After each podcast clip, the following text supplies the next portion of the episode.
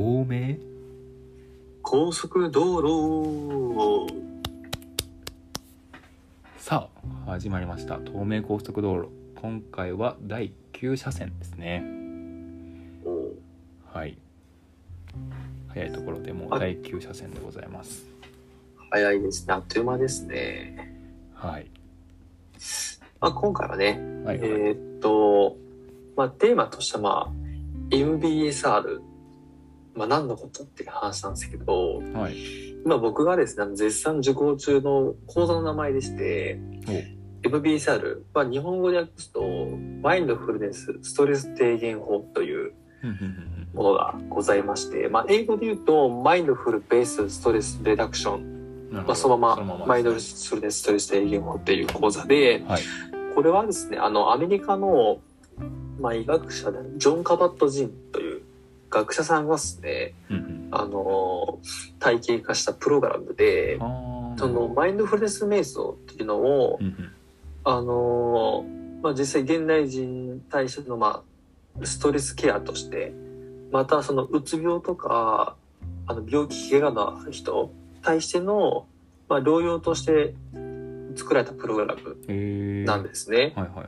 そう。なんか瞑想というと、まあそのなんか、いわゆるそのまあ、ルーツはやっぱ仏教にあるから、うんうん仏教とかの要素が入りやすいんだけど、んこの MBSR っていうのはそれをもう極力排除したプログラムなんだよね。うーんうん。で、まあオンラインで今受けてまして、まあ、全部で8週間プログラム。ほうほうほそう、毎週ある曜日にオンラインでその先生とか他の受講者さんとつながって、まあクラスを受けて、ううんで、トータルで10回ぐらいかな、クラスとしては。うんはいはいはい。受けて、まあ終了するというプログラムでう、ん。まあ毎週のその授業プラス、毎日実は宿題がありまして、そう。あの、まあ宿題も週によって違うんだけど、まあうん。座る瞑想をしたりとか、ヨガをやったりとか、へえ。そう、ボディスキャンって言って、うんうん。なんかいうセンサーで自分の体をスキャンしていくっていう、そういう、あの、トレーニング。とかをまあ毎日やるっていう、まあ結構ホームプラクティスを重視したね。プログラムになってて。で、実際、あのーそういったうつの症状がある人だったりとか、うん。なんか病気とかトラウマのある人が、このプログラムに参加することによって、そのストレスが軽減されたりとか、症状が改善の方向に向かうっていう、はいはいはいはい。あの、実際のエビデンスうんうんうん。も実例もたくさんある中で、あの体系化されたまあプログラムで、で、前からこれ気になってたんで、2月の初めぐらいかな。から受け始めて、そう。あと、もう前半がこの間終わったぐらいなるほどね。うんうんそうそう。っていうのを受けてて、そうでね、さっきそう大輔君と話してて、うん。自動反応っていううん。ものがあって、はい。そう、自動反応とは何ぞやっていうところなんだけど、そうねまあ、実際普段生活してて、なんか人って、うんその、反応する動物なんだよね。そうだねうんそう。特に外側からの。うんうんうんうん。例えばだけどさ、なんか俺が今からさ、あの、何の背景もなくさ、何の文脈もなくさう、んうん、大好きお前ムカつくんだよね、みたいな。っうんうんて言うとするじゃん。はい 言われたらさ、うん言われたら大好きは、はってなるじゃん。なるよね。うん。俺別に今何もしてないし、でさ、うん。まあ、こういうなんかストレスが日常的に、あの、起こる、うん。まあ、環境にいるわけで、うんうんうんで、なんかその今、そのふざけないってその怒りのね、矢を俺は大好きに放ったんだけど、うんはいはい。そうで、これまあ、あの、二の矢っていうストーリーがあって、ほうほ俺が一つの矢刺したじゃん、大好きに。うんうんなんかそういう不快な出来事を思わせるような発言、うんはいはいまあ言動だよね、うん。刺して、で、そこでイラッとするじゃん。うん。で、そこからまあ人によってはさ、まあその大好き自身が、は、なんでお前今、そんなことを言ったんだよとかさ、うんうん俺は別に何も悪くないけど、なんでこんなこと言ったんだよ。いや、いやなんか、前からあいつはなんかすごいうざいと思ってたんだよな。だってさ、昨日も1年前もさあいあいつはああいう時にこういう ことしてきて俺をイラつかせたよなみたいな感じで、結構思考がぐるぐる回ったりするんだよね。なんか悪い方向というか、うんなんか人ってさそういう気分でまあみんなそうなんだけど。ね。で今言ったそのなんか他のその出来事はまた別の思考に走ってしまうっていうのが、まあ、第二の矢って呼ばれててうんうんうんうん。自分の思考や感情がぐるぐる回って、うん。まあストレスが増幅してしまうっていううんうん。声があるんだけどっていうふうになんか人って自動反応する生き物うんうん。なんでまあこれって本当に人間関係とか仕事とか何でも多分誰にも経験があるんだけどうんで自動反応してしまうとそのさっき言ったそのイライラが増幅するじゃん。うん嫌だねでイライラが増幅するってことはさ、まあ、脳にそういった指令が出るわけじゃん。はいはいはいはいでなんかめっちゃイライラする時ってさなんか頭が痛くなったりとかさうんなんかお腹が痛くなったりとかするじゃん。体に体に出てくるうんそういう感じで出てくるじゃん。うんそう。で、それもさ、脳からさ、指令が出てさ、その交感神経を働かそうとするのよ。なるほど今、戦闘態勢に入れっていうふうに体が指令を送るから、そういうふうに体に反応が出たりとかそうだね。するんだよね。うんうんで、それによって、あのーそういった痛みとか、なんか、あのーかから体に不快感が出たりとか、で、それが慢性化すると、血圧が上がったりとか、ああ常にね。なるほどね。うん。はいはいはいはい。そう。で、そういうのもまた悪化すると、最終的にその病気として体になるんだよね。なるほど。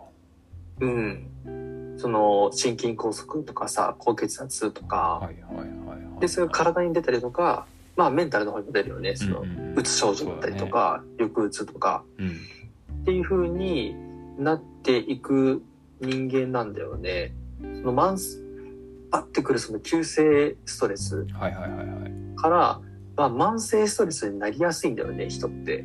そうかその思考ぐるぐるしちゃうから。なるほどなるほどで、これって、なんか馬とかさ、動物はないんだよ。あなんか馬ってさ、なんかそのサバンナのさ、草原でライオンとかトラにさ、襲われるじゃん。あうんそれ一つのストレスじゃん。うんうんだけど、その、シマウマとか、ああいった草食動物は、胃潰瘍にはならないんだよね。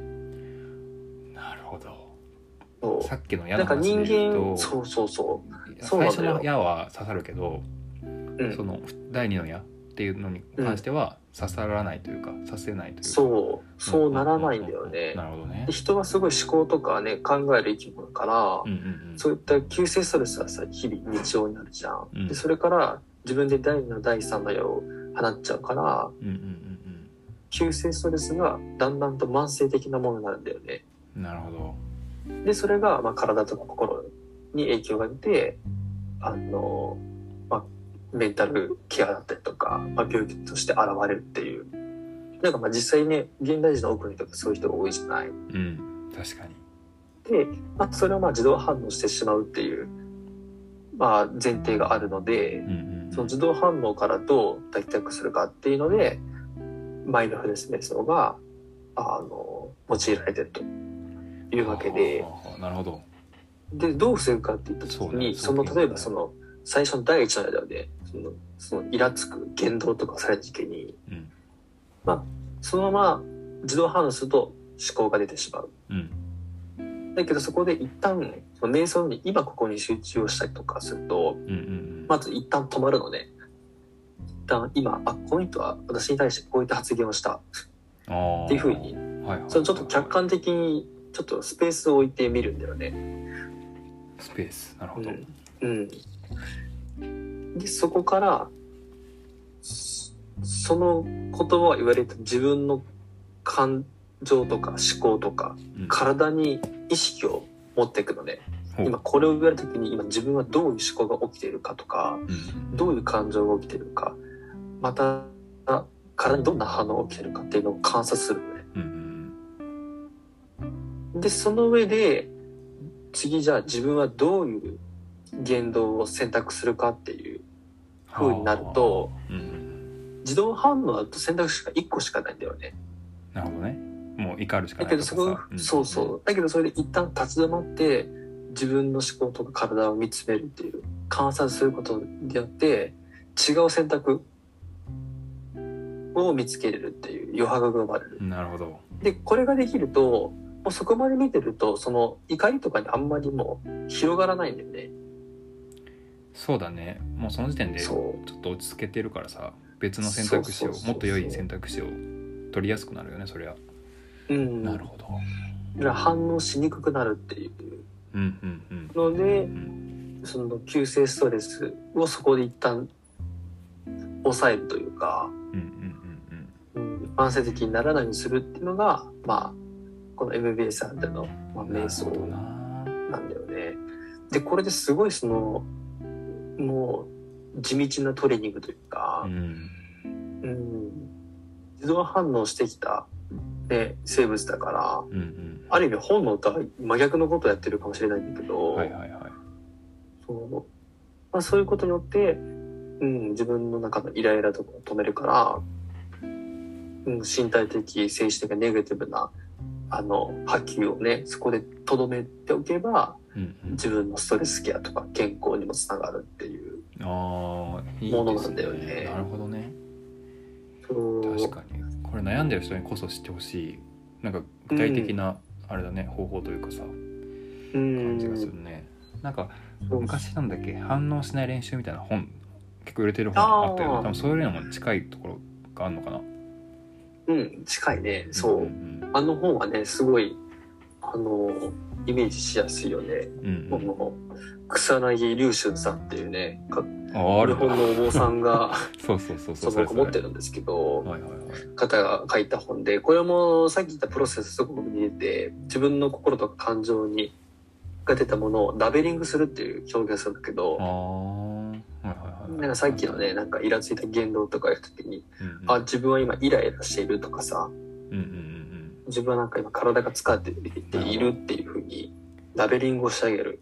そうすることとによって客観的に見える。そう自分とそうそうそう少しちょっとスペースができるから、俯瞰して見れるんだよね。そうするとその思考の、なんて言ってかな、まあ渦に巻き込まれないというか、そういうふうに対処ができるっていう。なるほどねもの。そう。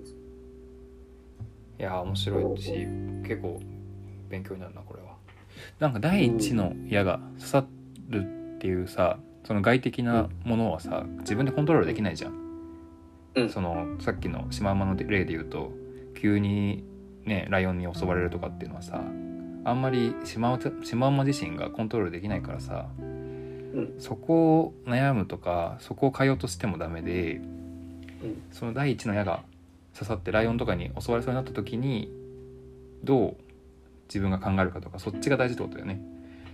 そうだね。そ第う。一の矢を冷静に客観的に見てで自分の選択を考えるみたいなそこが大事なんだろうな。なるほどね。そうそうそうそう。はいはいはいはい。だからそういったなんか外的なもの、ストレスに対して、うんその選択する余地はあるんだよね、こちらに。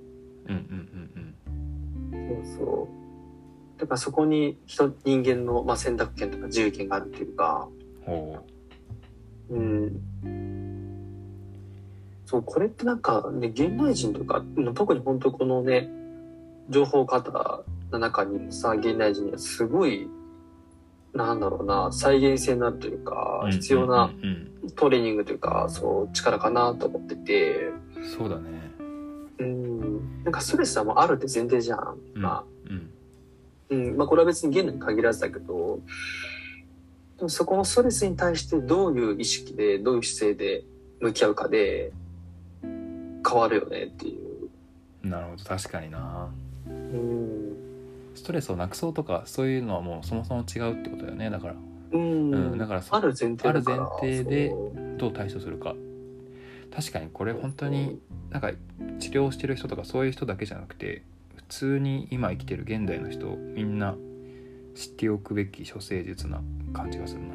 うん。うん。そう、そう思う、なんか、そうなんか個人的には自分はそうやってなんか、ね、社会で、まあ、ストレスとかさ、そういうのが感じる場面がすごく多かった時があったから、どうしたらいいのかなって考えた時に、あ、瞑想はすごい有効なアプローチなんじゃないかなって思って、うん。そう。で、この MBSR を受けてて、まあ、ちゃんとそういった、なんだろう、理論的な話もあるから、うん。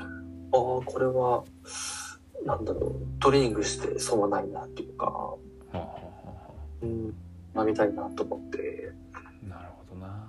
うんでもやっぱその意識的であるか否かってところだと思う、やっぱり。ああ無意識にね、ぐるぐるぐるぐる回っちゃう人が多いだろうからね、自動反応して。だからなんか意識の探求だと思うんだよね、本当に。なるほどな。そいやー確かに自分も結構たまに自動反応しちゃってぐるぐるぐるぐる同じようなことをさ考えたり悩んだりしてる時も少なからずあるからさ。うん。そうだね。確かに。う。その思考に気づいて、ね、今ここに戻すっていう、うんうんね、トレーニングが必要だよね。俺も本当にその思考に持ってかれやすいから。うんうんうん。そう。結構これ知っててもさなかなかトレーニングも必要な気がしててさ。俺もうん。この話に近いところは、まあ結構前から知ってはいたけど実際いざ自分がね第一の矢を放たれた時にさ、うん。割と自動反応しちゃうからさうんなかなか難しいよねこの実践っていうところが。難しい。うんそう。でね、この MBSR のプログラムでは、その、ね、今大輔が言ったようになかなかそれがじ頭で分かっても実践できないとかさ第一の花的にやっぱ上反応しちゃう。うん、でそれのための対象が、まあ、瞑想なのではあ。その瞑想をまあ習慣化してくれるプログラムなんだよね。うんなるほど、ね、その毎日その瞑想したりとかはいはいはい。体の感覚に気づくようなセッションがあるからうん。それを毎日やると、うんうんなんかなんていうかな。やっぱいつでも準備ができる状態ああそういなるんだよね。そう、はいはいそうはい、そっちに行きやすくなるというかさ。そう生きやすくなる。なるほどうん。日々のなんかそのトレーニングがやっぱ前提だよねって感じ。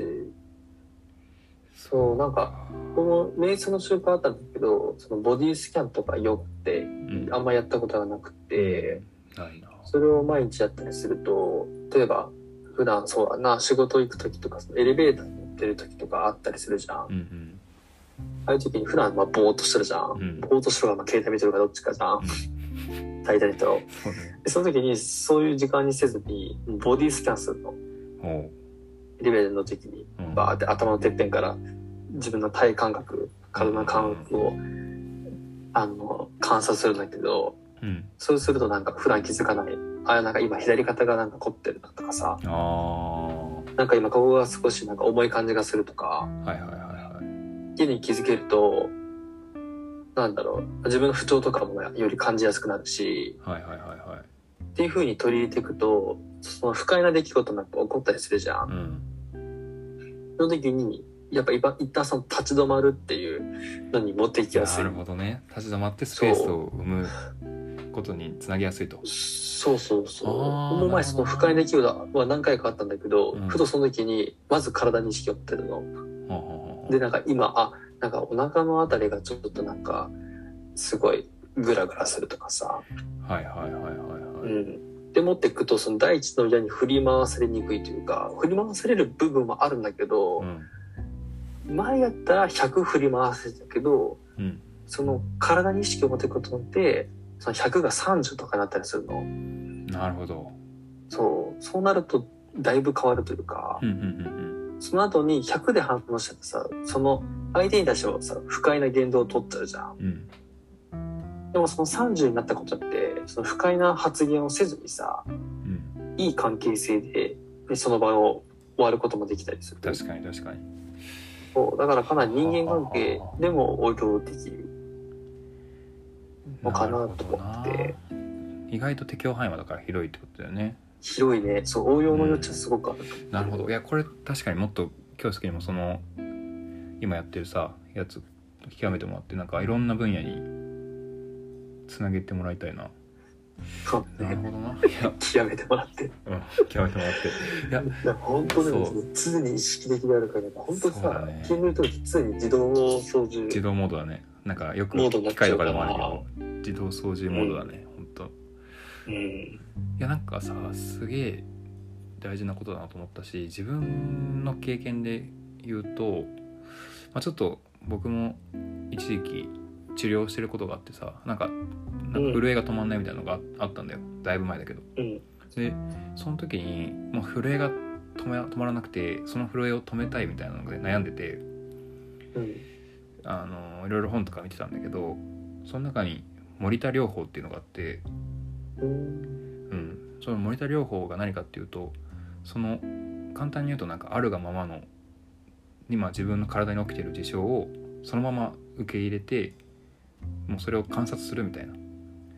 そういうなんか療法で、まあ、その時自分はさ今まではその震えとか例えば手の震えとかに対してもうそれを抑えたいみたいな気持ちで焦っててその結果逆に震えが大きくなるみたいな悪循環に陥ってたんだけどなんか震えてるっていうのを客観的に今自分の左手が震えてるっていうのを意識するとなんか不思議なもんでさそれがとなんか収まったりとかするっていうのがあって本当にこれは実体験であったから自分も強く思ってるんだけどなんかそれに近しいものを感じたかなちょっと今日。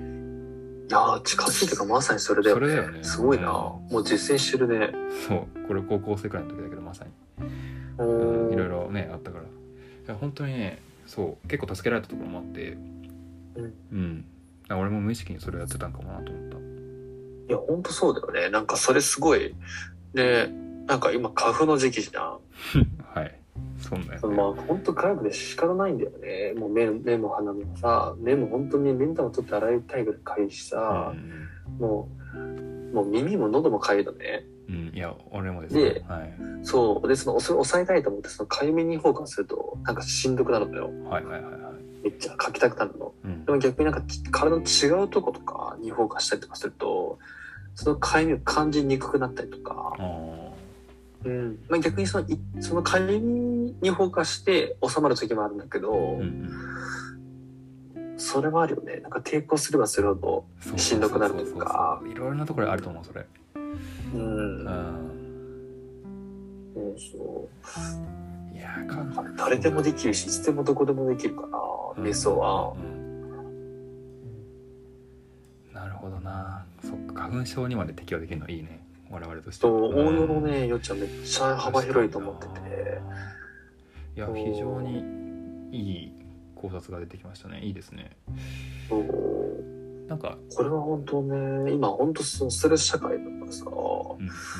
なんかね、社会人としてなんか素養の一つとして、なんか瞑想はそうだね。身につけたいなっていうかな、アメリカではもうすでにそういうそうだよね、あのベースなんだよね。うん日本はまだそこまで至ってないけど、どうしても日本だとね怪しいみたいなイメージ先行しちゃってるからさ、それなんとかした方がいいよね本当に。そう、やっぱ日本はそのやっぱね、その宗教アレルギーがあるからそうそうそうなんだけど、ただこの MBSL の素晴らしいのは、その宗教色を本当に抜いてるの。あそうなんだ。そう。だから、この現代人にかなり浸透しやすいあものだからね、これは本当にうまくできてるなというか、そうだね。そこ大事だね、うん。本当に、うそうんそうそう、そう感じてて、自分が2年前ぐらいから参加してるその、あの、プラムビリッジスタイルっていう、うんうんうん。あの、まあ、テクナトハンっていう方が、あの、まあ、築き上げたうん。スタイルがあって、まあそこはやっぱその原始仏教からあのテーマとしてやってるので、その瞑想のセッションにあるその仏教の教えとか、うん。そういった表現とかをやっぱあのたくさん散りばめられてて、それがすごいやっぱ分かりやすいし、はいはいはい。その瞑想だけじゃなくて、そのなんか、まあ、人生の思考とかさ、うん。なんかそういう時にもリンクできてとっても学びが深いんだけど、うんなんかそういうとこに出てくる単語はね、一切出てこないね、このあ MB そうなんだ。さんは。えー、すごいね。そう。だから、なんか、瞑想とか、そういうの全くしない人が入り込みやすい、うんプログラムだから、うん、これはなんか良かったなと思って、うんなるほどね。うん。そうね。あんまニッチな分野にしちゃダメだよねこれは。みんなが知るべきことに。そうだね。うん、していかないととはと思うね。うん。いやなんかさっき瞑想とかはさまあ聞く人も多いけどそのボディスキャンだっけ、うん。とかあんまり多分一般的じゃないと思うし僕もあんまりやったことないからさ。あそうか。そうそうそうそう。ボディスキャンは本当にそのままの時でもう、うんの頭のてっぺんから足のつま先までう、ん。その体の感覚をまあ見ていくってとこなんだけど例えば皮膚の感覚とかはいはいはいはいあと筋肉とかうん骨とかうん。を今どういう状態かなっていうのを観察するっていう。うんはあはあはあそうなのねそう。でなんか結構イメージし,、にしやすい部分もあったりしにくい部分もあったりするの。あうんうんうんうん。確かに。例えばなんかなんか手とか腕とかってすごいさあのイメージとかスキャンしやすい場所だけど、うんうん。人によってはさ例えば左足の中指とかってさうんあんまり意識しにくいじゃん。うん。してないね。なんかあるのかないのかもよくわからんみたいなさ。うん確かに。なんか本当に体の隅々までうん。そのうんスキャンしていくっていうものででこれなんでやるかって言ったらその体感覚体の感覚をつかむための、まあアプローチはあなんだよね。はいはい。そう。まあ、普通にしてる時はね、その体の不調とかそういうのを気づきやすくなるし、これをトレーニングすることで、うん。でさっき言ったその第一の矢とか、定期的に体が今どう反応するかっていう時に、そのボディスキャンをやってることで、それを感じやすくなる。うんうんうんうん。確かに。っていうので、それはすごく、うん、実生活でも応用がしやすいし、だよね。うん。そう。あとヨガとかもね、そう。で、最近すごいブームでさ、いろんな人がやってはいるけど、ヨガも同じくその体感覚をベースにしたというか重きを置いたものだよね。うん。その筋肉の張りとかさ、確かに。そう。なんかそういったとこを見ていくと、その観察する力がやっぱ養われていく。うん。まあやってて普通に気持ちよかったりするしうん、うんうん逆に体が硬くてきっついて時もあるんだけど、うん。うんなるほどなそうだから心と体がやっぱつながってるっていうあの原理原則があるじゃない。はいはいはいそう。だから、体を見に行くっていうのは、うん、すごくわかりやすい、うん、アプローチかなと思ってて。なるほどうねん。いやー多分これ聞いてるリスナーも多分やりたくなったんじゃないですかね。瞑想とかボディスキャンとか、うん、なんか今自分もやりたいなとすごい思ったし。言うてさこれだって数分とかでできるじゃ数分できる。んねそれめちゃくちゃいいなと思って。めちゃくちゃいいよ。う。ん、うん。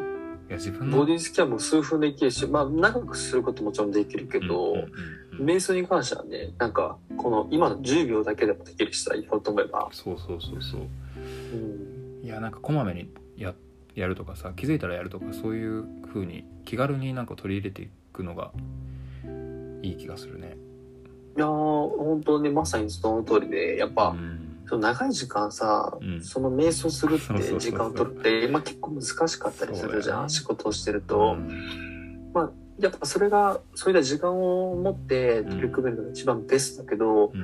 なかなか毎日それをするのは難しいから、うんうん隙間時間。うんうん。うん。例えばなんかその、家から駅に行く時とかさ、はいはい。うん。そうだなんかね。仕事でちょっとふとね、スペースが空いた時に何かに集中するとかはい、急に意識を戻すとか、っていう風になんか隙間隙間で結構取り組める時間ってたくさんあると思うんだよね。確かに。どんな気忙しいんでも。うんあるあるある。そう。そうかだ。からこれをやれば、その、なん俺はあの、スーツ系菩薩って言ってんだけど、うんそれにその属性で、その、その菩薩に近づくというか、いやー素晴らしいですね出。出家せずと現代も、版現代版のね。その領域に行けるっていうなるほどか、な。っていうのが、なん確か俺は。その、すげえ修行なんじゃないかってね、最近思っていて、おうんーいやいいですね。そういう磨き方もあるわけね、魂の。そういう方もあるんですなるほどなるよ。ほど。結構ね、ゲーム感覚になってくると。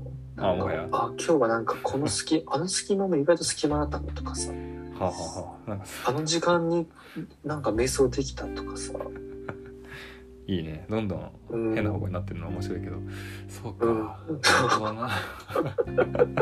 いやいやめちゃくちゃでもねいいですね。確かにいいでしょ？これはね、都会のね、猛烈企業選手でもねそう、そうそうそう多分できると思うんだよ、ちょっとは。うん、そうこの第7回くらいで話しましたけどそう都会でなかなかね自然とか受け取る力がないみたいな話してたけどこういうのをちょっとずつ取り入れていくことで、なんかその受信力とかも蘇ってくる気がするしなんか、うんそうねその足の例えば足の中指とかの話で言うとさ多分俺が左の足の中指を意識するのってうん。角でぶつけて怪我した時くらいなんだよ今だと。そうだねう。ん、痛くなったりとかなんか普段の状態で亡くなった時異常の時だけしかもはや感じないみたいなっうん。ていう状態だからさそれをそれだとなんかもう遅いというかさそうじゃなくて、普段からね意識しておけばちょっとした違和感とかも気づけるしさまあひいては心の問題とかも気づきやすいのかもしれないけどうんなんかそういうシグナルを感じるっていう意味でも大事だなと思いました。うんう。ん。いやー、面白い。そうこれはね、取り入れていきたいよね。ですね。うんいやー、面白いです。また引き続きちょっとこの、ね、そうそう。で、まだ本当受けてたのでうん前半なんで、そうだよね。後半もまたね。今後もちょっとね、ぜひ、ちょっとシェアしていきたいなとい。やー、いいですね。思いまぜすひぜひお願いします。ということで、もう30分経っちゃいましたので、おお早いですね。第9車線はこれにて終了にしましょうか。そうですね。今日も聞いていただきありがとうございます。はい、ありがとうございます。では、今日も安全運転で。バイバイ。バイバイ